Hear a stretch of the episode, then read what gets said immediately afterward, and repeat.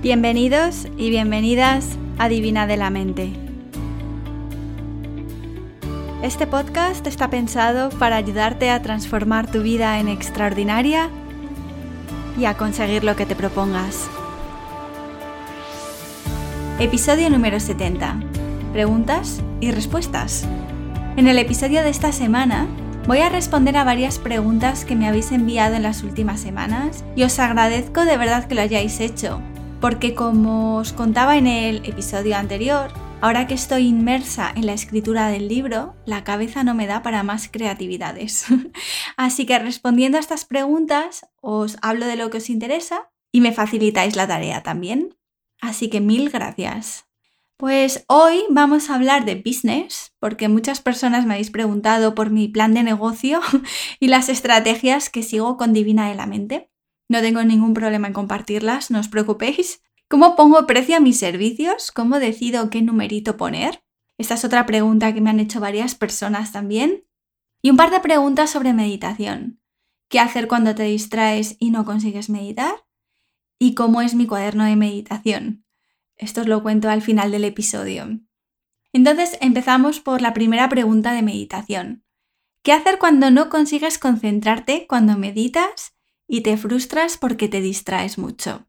Bueno, lo primero, no te distraes cuando meditas. Cuando meditas te das cuenta de lo distraída que estás o de la cantidad de cosas que tienes en la cabeza, de la saturación que tienes en esos momentos. Hay varias cosas que puedes hacer. Una práctica que me enseñó Lauren Roach y también mi profe Emma es ver si eres capaz de observar cómo se mueven tus pensamientos dentro de tu cabeza, por dónde vienen y qué trayectoria siguen. Si van de arriba abajo, de izquierda a derecha, si se mueven en zigzag o si aparecen como puntos, como estrellitas en el cielo. Y ahora imagínate que con tus manos pudieras trazar en el aire cómo se mueven estos pensamientos, dónde están, cómo es su movimiento, como si con tus dedos pudieras trazar en el aire su recorrido. Y después empieza a mover tus manos o tus dedos cada vez más lentamente. Si ves que tus pensamientos hacen como zigzag en tu cabeza, mueve tus manos haciendo un zigzag cada vez más lento. Concéntrate en el movimiento de las manos y hazlo cada vez más suave, reduce el ritmo y observa si tus pensamientos también empiezan a ir más despacio. Si sientes que tus pensamientos te pesan en la cabeza, también puedes poner tus manos sobre ella y darte un pequeño masaje. Ya sabéis que las manos tienen poder sanador. Si has hecho el curso de meditación avanzada de 21 días, puedes hacer de este ejercicio tu mudra personal. Representar con tus manos la forma en la que percibes tus pensamientos y después ir reduciendo la velocidad de tus manos o suavizar los músculos de, de, las manos, la tensión que tienes ahí, de tal forma que concentrándote en tus manos puedas también influir en la percepción de tus pensamientos. De todas formas, la meditación es una práctica que puede ir variando según las fases en las que te encuentras en tu vida, eh, las semanas, la actividad que estás teniendo esos días. Yo ahora como me paso muchas horas sentada escribiendo, mi meditación es caminando. Me voy al parque y me voy fijando, voy prestando atención a lo que voy viendo, a lo que voy sintiendo. Y cuando me apetece me paro y me siento en un banco o debajo de un árbol y veo, siento, escucho, percibo todo lo que me pasa por dentro. La descarga de ideas que viene, tienes que escribir esto, que no se te olvide hacer lo otro, nervios, ansiedad. Yo dejo que todo aparezca como si fuera un río, o mejor dicho, un torrente, y yo me pudiera sentar al lado y mirarlo y ver cómo pasa. Y ese torrente está compuesto de ideas, de ideas contradictorias, de sensaciones, de ansiedades, todo. Dejo que todo se vaya en ese torrente y yo me siento fuera y a un lado y lo observo. Y esa es mi meditación muchos días. También os tengo que decir que me ha impactado mucho estas semanas lo que ha pasado en Estados Unidos. El terrible asesinato de George Floyd, que, bueno, ver el vídeo es terrorífico, es impactante. Ver a ese pobre hombre perder la vida bajo la rodilla de un policía. me ha removido hasta las entrañas. Y durante tres días me dediqué a escribir todo lo que me estaba pasando por la cabeza y sobre todo por el corazón. Y mi meditación también ha sido descargar en un cuaderno la cantidad de sensaciones que tenía por dentro.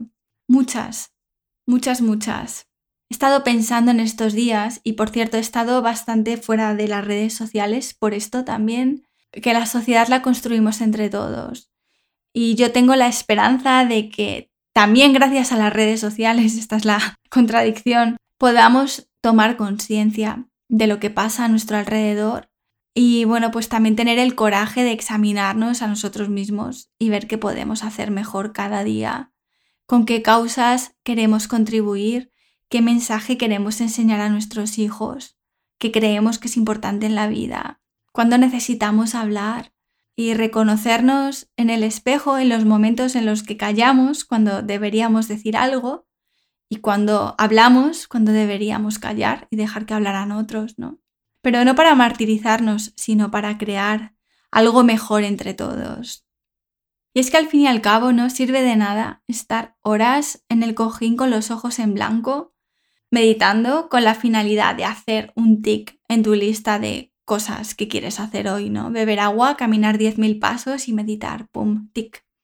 Meditar nos pone en contacto con nuestra esencia, con la parte más profunda que tenemos y ahí está la fuente más grande que tenemos de coraje y nuestra fuente de claridad. Y ahí es donde vemos quiénes de verdad somos y qué queremos hacer. Así que si en estos momentos estás distraída o notas que estás poco concentrada, no pasa nada. Cambia tu práctica, hazla diferente. Sal a caminar, imagínate que te sientas al lado del torrente este de ideas, sigue tus pensamientos con tus manos, baila, haz lo que quieras, no pasa nada. Lo importante es que tú contribuyas a tu bienestar personal, claro, a, encontrarte mejor, pero también al fin último, que es el de ser mejores personas para el progreso también de la sociedad, ¿no? Vale, cambiando de tema. Preguntas sobre cuál es mi estrategia de negocio, cuál es mi business plan, si tengo gente que me ayuda y cómo poner precio a mis servicios de coaching y a las clases online. Vale, pues mi estrategia de negocio te la puedo escribir en un sobre por detrás. En un post-it me cabe. ¿vale? Yo tengo muy clara cuál es mi misión. Y mi misión es ayudar a la gente que está interesada en conocerse a un nivel profundo, de tal forma que puedan transformar ellos mismos su vida. ¿Por qué? Porque esta es mi misión y quiero que lo sea y quiero trabajar en ella. Porque cuando te comprendes, te liberas porque creo que somos muchos los que no hemos recibido este tipo de orientación cuando éramos niños. Y creo que a nivel colectivo, como a nivel individual, esta falta de entendimiento profunda es causa de mucho dolor, de mucha insatisfacción y de mucha separación entre seres humanos. Como te decía, tanto a nivel individual como a nivel colectivo. Esto es lo que quiero ofrecer al mundo y creo que es como mejor puedo contribuir porque se aunan dos cosas, lo que me gusta y lo que se me da bien. Y en esta intersección está la magia, queridos amigos. Cuando era pequeña, en las notas del colegio, los profesores siempre comentaban, esta niña saca buenas notas y es muy aplicada, pero habla mucho. Molesta a sus compañeros. pero es que sigo siendo igual que cuando tenía 6 o 7 años. Si quieres comprenderte, acuérdate cómo eras de pequeño. A mí me gusta estudiar, me gusta meterme durante horas a leer textos místicos, metafísicos, mm, sagrados, complicados y tratar de buscar la aplicación en el mundo terrenal, en la vida normal y corriente moderna. Me gusta hablar y me gusta contar lo que voy aprendiendo. Me gusta molestar a mis compañeros. y creo que se me da bien conectar con personas Creo que se me da bien resumir y poner en claro, en lenguaje común, esas enseñanzas y trasladarlas a este mundo actual. A mí me gustaría pensar, a lo mejor es muy audaz de mí, que me gustaría ser un puente entre el mundo místico y el mundo terrenal. Ahí es donde me gusta vivir y me lo paso muy bien. Ahora, sabiendo esto, ¿qué es lo que yo ofrezco? Aquí es donde la gente empieza a bloquearse, porque hay muchas opciones y eso es muy bueno. Bueno, lo que yo ofrezco es servicios de meditación y coaching, porque para mí ambas disciplinas se complementan perfectamente. Yo no entiendo otra manera de acercar a las personas hacia sí mismas si no es comprendiendo quiénes somos, comprendiendo cómo funciona nuestra mente, cómo nuestra mente transforma la información que recibe en emociones y a su vez en acciones, y también si no nos comprendemos a un nivel espiritual, en nuestra esencia más profunda. Entonces, ¿cómo voy a llevar a cabo lo que quiero hacer? ¿Qué tipo de servicios concretos voy a aplicar? Pues yo quiero que el 60% de lo que hago, por lo menos, sea gratuito. El podcast, meditaciones gratuitas, cursos también como el de meditaciones para los días de la semana, que ese curso de meditación creo que tiene ya más de medio millón de descargas y sin embargo es gratuito. Está disponible para cualquier persona. ¿Vale? Instagram TV, podcast, tu canal de YouTube, hay mil plataformas donde puedes ofrecer un mensaje que llegue a mucha gente y que monetices o no. Yo en mi caso no estoy monetizando nada de lo que hago gratuitamente. No sé si en el futuro lo haré, esto es como estoy ahora. Pero lógicamente también necesito generar recursos. Entonces, en este momento lo estoy haciendo a través de cursos de meditación más avanzados, a través del programa Transforma tu vida en extraordinaria y a través de servicios de coaching personalizado de meditación y mindfulness y sesiones de mentoría y acompañamiento para personas que quieren empezar un negocio similar al mío. ¿Cómo decido qué acciones concretas tomar? Veis que ya vamos yendo como de lo más general a lo más específico. ¿Cómo decido qué acciones concretas tomar? Bueno, pues leí en algún sitio, las acciones concretas que tomes tienen que cumplir dos de estos tres criterios que sea una idea interesante, un proyecto del que puedas aprender o que te pueda aportar o que te pueda abrir a algo nuevo, que sea divertido, que te apetezca hacerlo, que te lo pases bien haciéndolo o que te genere ingresos. Cualquier proyecto en el que te metas tiene que cumplir dos de estas tres condiciones. Este consejo yo lo sigo y si os sirve, cogedlo y si no, pues coged otro que os guste más. Yo entiendo Divina de la Mente como una extensión de quién soy yo. Lo que haga a partir de ahora tiene que ser en el reino de la intersección entre lo que me gusta, lo que disfruto y con suerte lo que se me da bien. No todas las partes de lo que hago se me dan bien. Y en esas partes eh, sí que busco ayuda cuando la necesito. Y aquí respondo a otra pregunta. ¿Tengo coach o ayuda o community manager o algo así me habéis preguntado? Bueno, tenía a Elena Gadea, a quien adoro, y seguimos hablando mucho porque es que es genial. No sé si la seguís en YouTube. Si no la seguís, os la recomiendo totalmente. Tiene unos vídeos preciosos y me estuvo ayudando a montar vídeos para los cursos de meditación, para el canal de YouTube y, bueno, estoy inmensamente agradecida por su ayuda, pero por un tema suyo personal decidió retomar sus propios proyectos. No he contratado a nadie más porque ahora mismo no tengo tiempo para hacer entrevistas y sentarme para ver qué es lo que voy a necesitar a partir de ahora, pero sí que voy a necesitar cubrir ese hueco que ella ha dejado, que además es muy grande y la echo de menos cada día. Elena, si quieres, vuelve. Luego tengo a Ramiro, que me ayuda con eh, las newsletters, los emails que recibís de vez en cuando. Él me está ayudando también a rehacer la página web. Luego, a veces Pedro me ayuda cuando no tengo tiempo para editar podcast o cuando hago cursos que tienen muchos audios y no doy abasto editando. Es posible que este podcast lo edite él. Es técnico de sonido. Si al final él termina por editar este episodio, lo vais a notar porque lo hace mucho mejor que yo.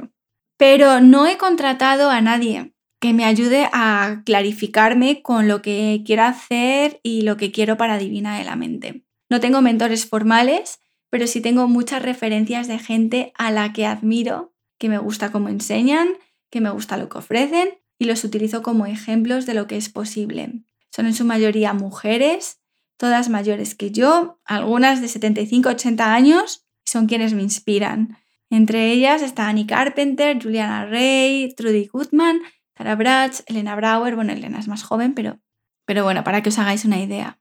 Si yo ahora volviera a estudiar, forraría las carpetas clasificadoras con fotos de estas mujeres y me ilusiona muchísimo pensar en hacerme mayor, viejilla y llena de arrugas y tener una fracción del conocimiento que tienen estas mujeres y hacer la mitad de lo que ellas hacen. Esto claro, si es lo que la vida también tiene pensado para mí. Es lo bueno de este trabajo de todas formas, que la edad es un plus, juega en tu favor. Cuanto más vieja me haga, me gustaría pensar que más conocimiento habré acumulado, más experiencias y mejor podré ayudar y compartir.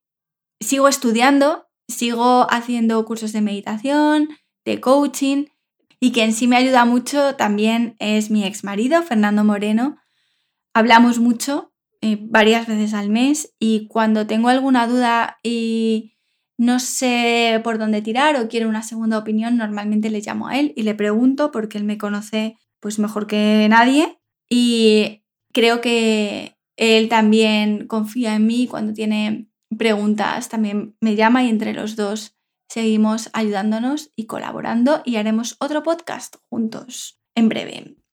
Como ya os he contado millones de veces, en Brisbane tuve, tenía un negocio, ahora ya no porque ya no me da tiempo a continuar, lo que se llamaba Crave for Crafts, que la página web no está activa, pero lo podéis ver en, Instagram, que cuáles eran las actividades y eventos que hacíamos. Y estoy muy orgullosa de, aquel negocio que montamos entre mi, mi socia y yo, Imogen y yo, porque, mm, bueno, aprendí muchísimo sobre la creación de un negocio tanto presencial como online.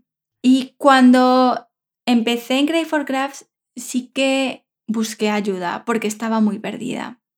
También la suerte que tuve es que mientras hacía Crave for Crafts también estaba eh, metida en mi curso de profesora de yoga, en cursos de meditación y de coaching y para mí fueron muy clarificadores para ayudarme a montar una empresa que fuera extensión de lo que yo soy. Pero es verdad que sí que fui a muchos talleres de networking, fui a talleres de emprendimiento y de emprendimiento digital, como el que ofrece Paloma Palencia, contraté coaching y esto era lo que a mí me faltaba, con lo que necesitaba ayuda, que era primero para clarificar mis valores, lo que era importante para mí, y segundo para identificar mis fortalezas. Estaban ahí pero como no las vemos o las damos por hecho, no valoramos lo que tenemos. ¿Recuerdas cuando tu madre te decía no valoras lo que tienes? Pues nos sigue pasando. Muchas personas que me acompañaron al comienzo de este camino me ayudaron a abrir los ojos para ver lo que tenía delante de mis narices. Porque es que el tema de los dones y bendiciones también es fascinante. Creo que tenemos una asociación, que yo creo que viene del colegio, de que tener un don o una bendición es algo así como ser capaz de hacer milagros y convertir panes en peces, o algo muy grandioso, salirnos de, la escala de normalidad de la vida, eh, ser capaz de hacer algo espectacular que deja al mundo boquiabierto. Pero los dones y bendiciones tienen muchas formas y muchos colores. Y todos los tenemos, están ahí. Pero lo que también nos pasa es que como para nosotros son tan obvios, pensamos que no tienen nada de especial. Y como lo tienes desde tu nacimiento como si fuera un lunar en la pierna, pues ni lo ves, ni lo valoras, ni le prestas atención. Y esa es la parte que yo como coach más disfruto y donde yo también recibí ayuda. Para quitarme el velo de encima y ver lo que tenía delante de mis narices.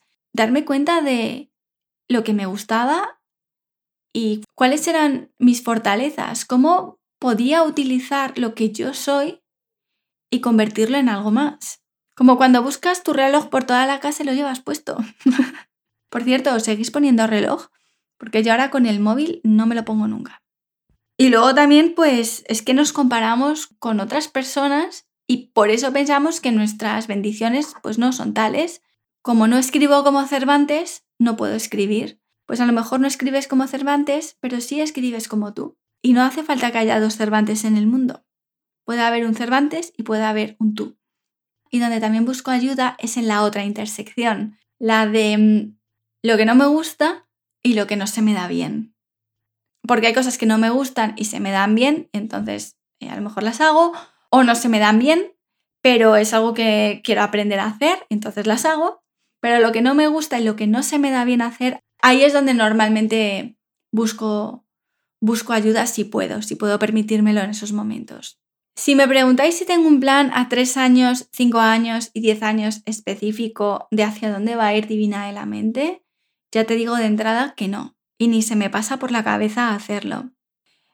Prefiero tener los ojos y el corazón abiertos a lo que vaya surgiendo y yo personalmente, esto es una decisión personal, huyo de ideas fijas. Porque tantas cosas han pasado desde que empecé este podcast que ni me podía imaginar que en ese sentido mi único plan es continuar trabajando. ¿Qué posibilidades hay a partir de ahora? Bueno, de momento mi trabajo está centrado sobre todo en particulares, pero he trabajado con varias empresas. De momento mi foco sigue siendo persona a persona, me parece más fácil y rápido que tener que ir por mm, por las vías de recursos humanos y, bueno, pues la cantidad de, digamos, de burocracia que hay cuando trabajas con empresas, pero tampoco descarto posibilidades que vayan surgiendo y que puedan ser interesantes o divertidas o que me puedan aportar recursos económicos, claro. También me gustaría, y creo que lo voy a hacer cuando termine el libro, crear una especie de suscripción mensual para continuar estudiando meditación de forma profunda, una especie de shanga, de comunidad, que empecemos y continuemos el camino juntos. Me encanta hacer talleres presenciales. Por la distancia física es difícil, no puedo hacer todo lo que me gustaría, pero me encanta. Y lo paso mal, me pongo nerviosa. Organizar la logística es una castaña, pero lo que se genera en los talleres de meditación colectiva es una experiencia y una energía tan bonita que estoy deseando volver a repetirla y terminar el libro y ver qué es lo que pasa también a continuación. Hay ahora mismo muchas posibilidades y muchas interrogantes en el aire, así que mi recomendación es vivir la vida con los ojos bien abiertos y el corazón aún más. Y también personalmente yo vivo mi vida y mi negocio como una constante exploración. Para mí ambos son mi aventura y van de la mano, aunque esté en casa metida, aunque mi vida sea, pues eso, rutinaria, una vida normal y corriente, para mí mi trabajo y cada día de verdad que son como una aventura, porque sabes cuando te levantas, pero no sabes todo lo que puede pasar ese día. Es verdad que hay muchos coaches de negocio que son de la opinión de que debes tener muy claro lo que vas a hacer y no salirte de lo establecido. Lo que yo sí tengo en cuenta es las circunstancias personales que me rodean y la vida que he elegido. Yo no puedo abrir un estudio de meditación físico ni en Brisbane, ni en España, ni en la Conchinchina, porque mi familia está dispersa y necesito flexibilidad de movimiento. Yo ni quiero ni puedo comprometerme a vivir en un sitio concreto por los siglos de los siglos. Y esto tiene sus ventajas y también muchas desventajas. Yo, por ejemplo, ahora tengo pocas opciones para hacer networking. Hacer eventos es difícil. Si quiero abrirme hueco en Australia, mis credenciales están todos en español. Aquí mi círculo de personas creen que lo que hago es una mezcla entre la pitonisa Marisa y un consultorio sentimental. Que por ahí van los tiros. Y bueno, pues tengo que ver si quiero empezar a trabajar con empresas locales, tengo que empezar prácticamente desde cero aquí.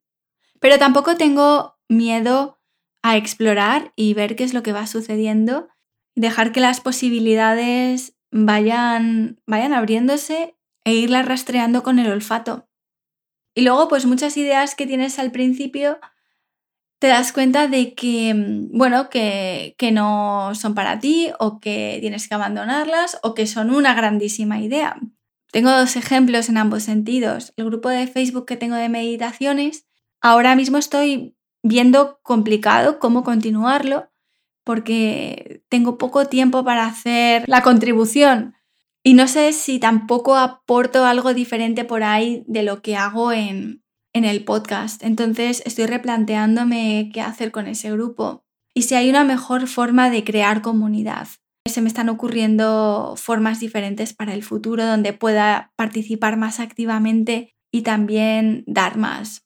Pero luego el otro ejemplo, que os he contado ya también, es el de doTERRA, el mundo de los aceites esenciales es parte de mi vida desde hace muchos años y está creciendo de forma exponencial, sobre todo en, España, en México, en Colombia.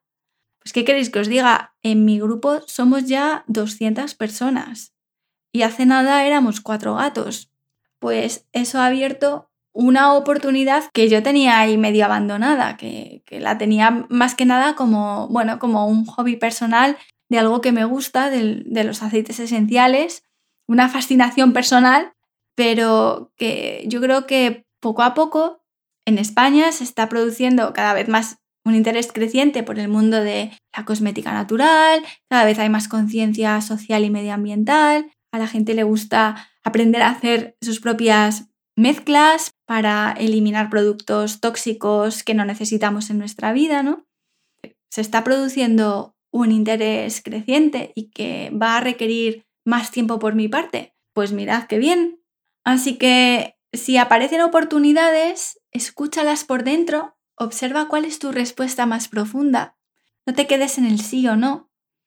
Si es sí, observa si es un sí rotundo con todo tu cuerpo, si sientes de corazón que quieres participar en esa oportunidad, o a lo mejor solamente meter el dedo pequeño del pie e ir entrando poco a poco en el agua, que no hace falta tirarse a bomba a la piscina. Puedes meter como se metía mi abuela con el gorro de floripondios y poco a poco dar unas brazadas en la piscina, salirte, luego volverte a meter, ¿no? Y ver qué es lo que va pasando. Lo importante es que te conozcas a ti mismo. ¿Cómo establezco el precio de mis servicios?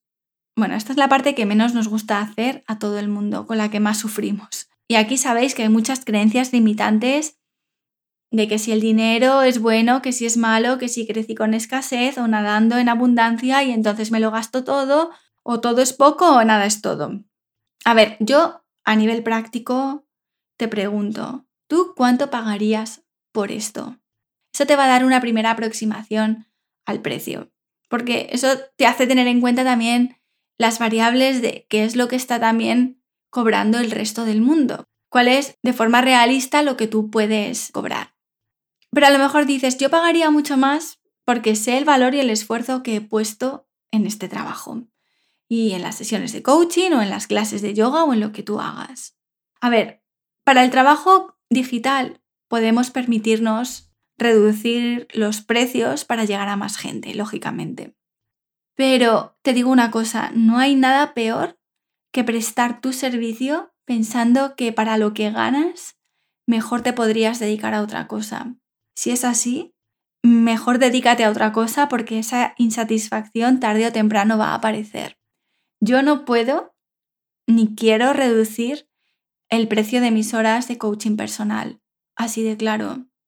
Porque lo que no quiero es estar hablando con una persona que tiene un problema o que está confiando en mí para contarme cosas muy íntimas y muy profundas de su vida y yo estar pensando aunque sea a nivel subconsciente o que se me cruce por la cabeza por una milésima de segundo el pensar que debería estar haciendo otra cosa cuando estoy hablando con esa persona.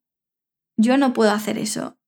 Si estás en esa situación donde no te compensa o subes el precio y miras a ver si el mercado sigue existiendo, que a lo mejor sí puedes subir el precio y sigue existiendo gente interesada en contar con tus servicios, o continúas haciéndolo, pero como un voluntariado, como tu contribución gratuita, o simplemente dejas de hacerlo. Porque hay muchas formas de cumplir con nuestra misión en la vida. Eso sí, que te compense o no, debe ser una decisión tuya propia y personal, acorde a tu estilo de vida y tus necesidades personales y lo que quieras ofrecer. Aquí es donde también necesitas clarificar cuáles son tus necesidades y si tu ego también está contribuyendo o no. Si estás pensando en lo que los demás ganan, que están ganando mucho más y tú te sientes una torpe porque podrías estar cobrando las sesiones a mil euros y solamente las cobras a 10 o lo que sea, ahí hay que aplicar el discernimiento y saber si a ti ese precio realmente te parece bien, te parece justo y estás contenta con él y si no, ¿por qué es?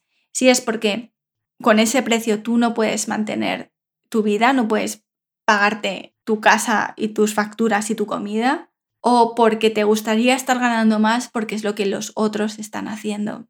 En la pregunta concreta de esta chica, me decía que le están, no voy a decir su nombre para, para mantener su anonimato, pero me decía que le estaban ofreciendo dar clases de yoga por dos euros la hora, antes de impuestos y de las comisiones que te quita la tarjeta, es decir, por céntimos. Yoga mm, de forma digital. Pues echa cuentas haz dos clases de prueba y mira a ver cuánta gente se une de media.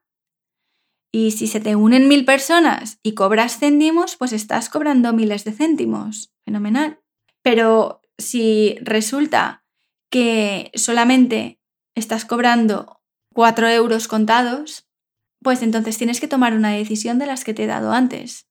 O subes el precio, o lo haces como un voluntariado, como una contribución al mundo, o dejas de hacerlo y haces otra cosa. Buscas otra forma de enseñar yoga o de contribuir a tu misión, que a lo mejor enseñar yoga es solamente una forma de cumplir tu misión. Yo en mis sesiones de coaching quiero sentir agradecimiento hacia la persona que está confiando en mí, darle todo lo que yo pueda, pero no quiero sentir una pizca de amargor cuando me levanto por las mañanas para hablar con alguien. Así que eso es todo lo que os puedo contar en el tema business de hoy. Y ahora, ¿cómo utilizo mi cuaderno de meditación? ¿Qué escribo que tengo ahí?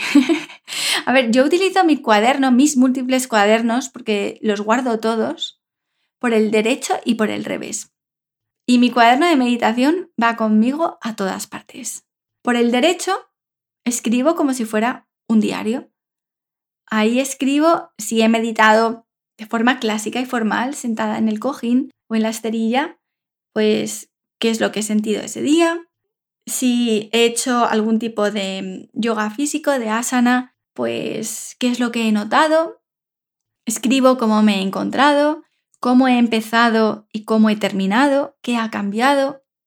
Frases que he leído ese día que me han gustado, qué libro he utilizado para meditar y a lo mejor pues eso, escribo alguna palabra que me ha llamado la atención o alguna pequeña frase y escribo sobre ella. Si ese día he sacado una carta del tarot, ya sabéis que no lo utilizo para adivinar el futuro, sino para hacerme más preguntas, pues escribo ese tipo de contemplaciones y reflexiones. También utilizo la baraja de Elena Brauer Practice You y escribo sobre la pregunta que me aparece ese día.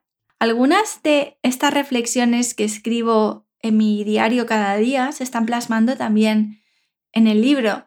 En el libro cruzo los dedos que todo vaya bien y que salga y que lo consiga terminar. Vais a encontrar muchas frases y sobre todo preguntas que provienen de mi propia experiencia meditando. Porque para conocernos mejor tenemos que preguntarnos mejor. También muchos tips que pongo en Divina de la Mente los saco de ahí, de mi práctica. Como soy bastante cursi, a veces me, Salen pequeños poemas cuando escribo, una oda a la rodilla derecha o a la rama del árbol que veo desde la ventana, ¿no? Pero no es broma, es que me gusta escribir pequeños poemitas y dar rienda suelta a mi cursilería. Y luego por la parte de atrás del cuaderno, al revés, tengo la lista de la compra, teléfonos que tengo que llamar, recordatorios de hablar con el hombre de la reforma de un escape de agua que tenemos en la terraza, porque estas cosas también aparecen en meditación y necesito tomar nota para que no se me olviden. ¿Qué pensáis? ¿Que, que a mí no me viene la lista de la compra a la cabeza, pues seguro que más que a nadie. Y así, cuando termino el cuaderno, es como si ambos mundos, el místico y el terrenal, por fin se encontraran y puedo empezar un cuaderno nuevo. Y para terminar hoy, te dejo con una frase que he apuntado esta semana, que habrás escuchado quizás muchas veces y sobre la que he estado escribiendo. Pertenece a Antoine de Saint-Exupéry, que con este francés maravilloso que tengo es el autor del Principito, y es la frase de lo esencial es invisible a los ojos.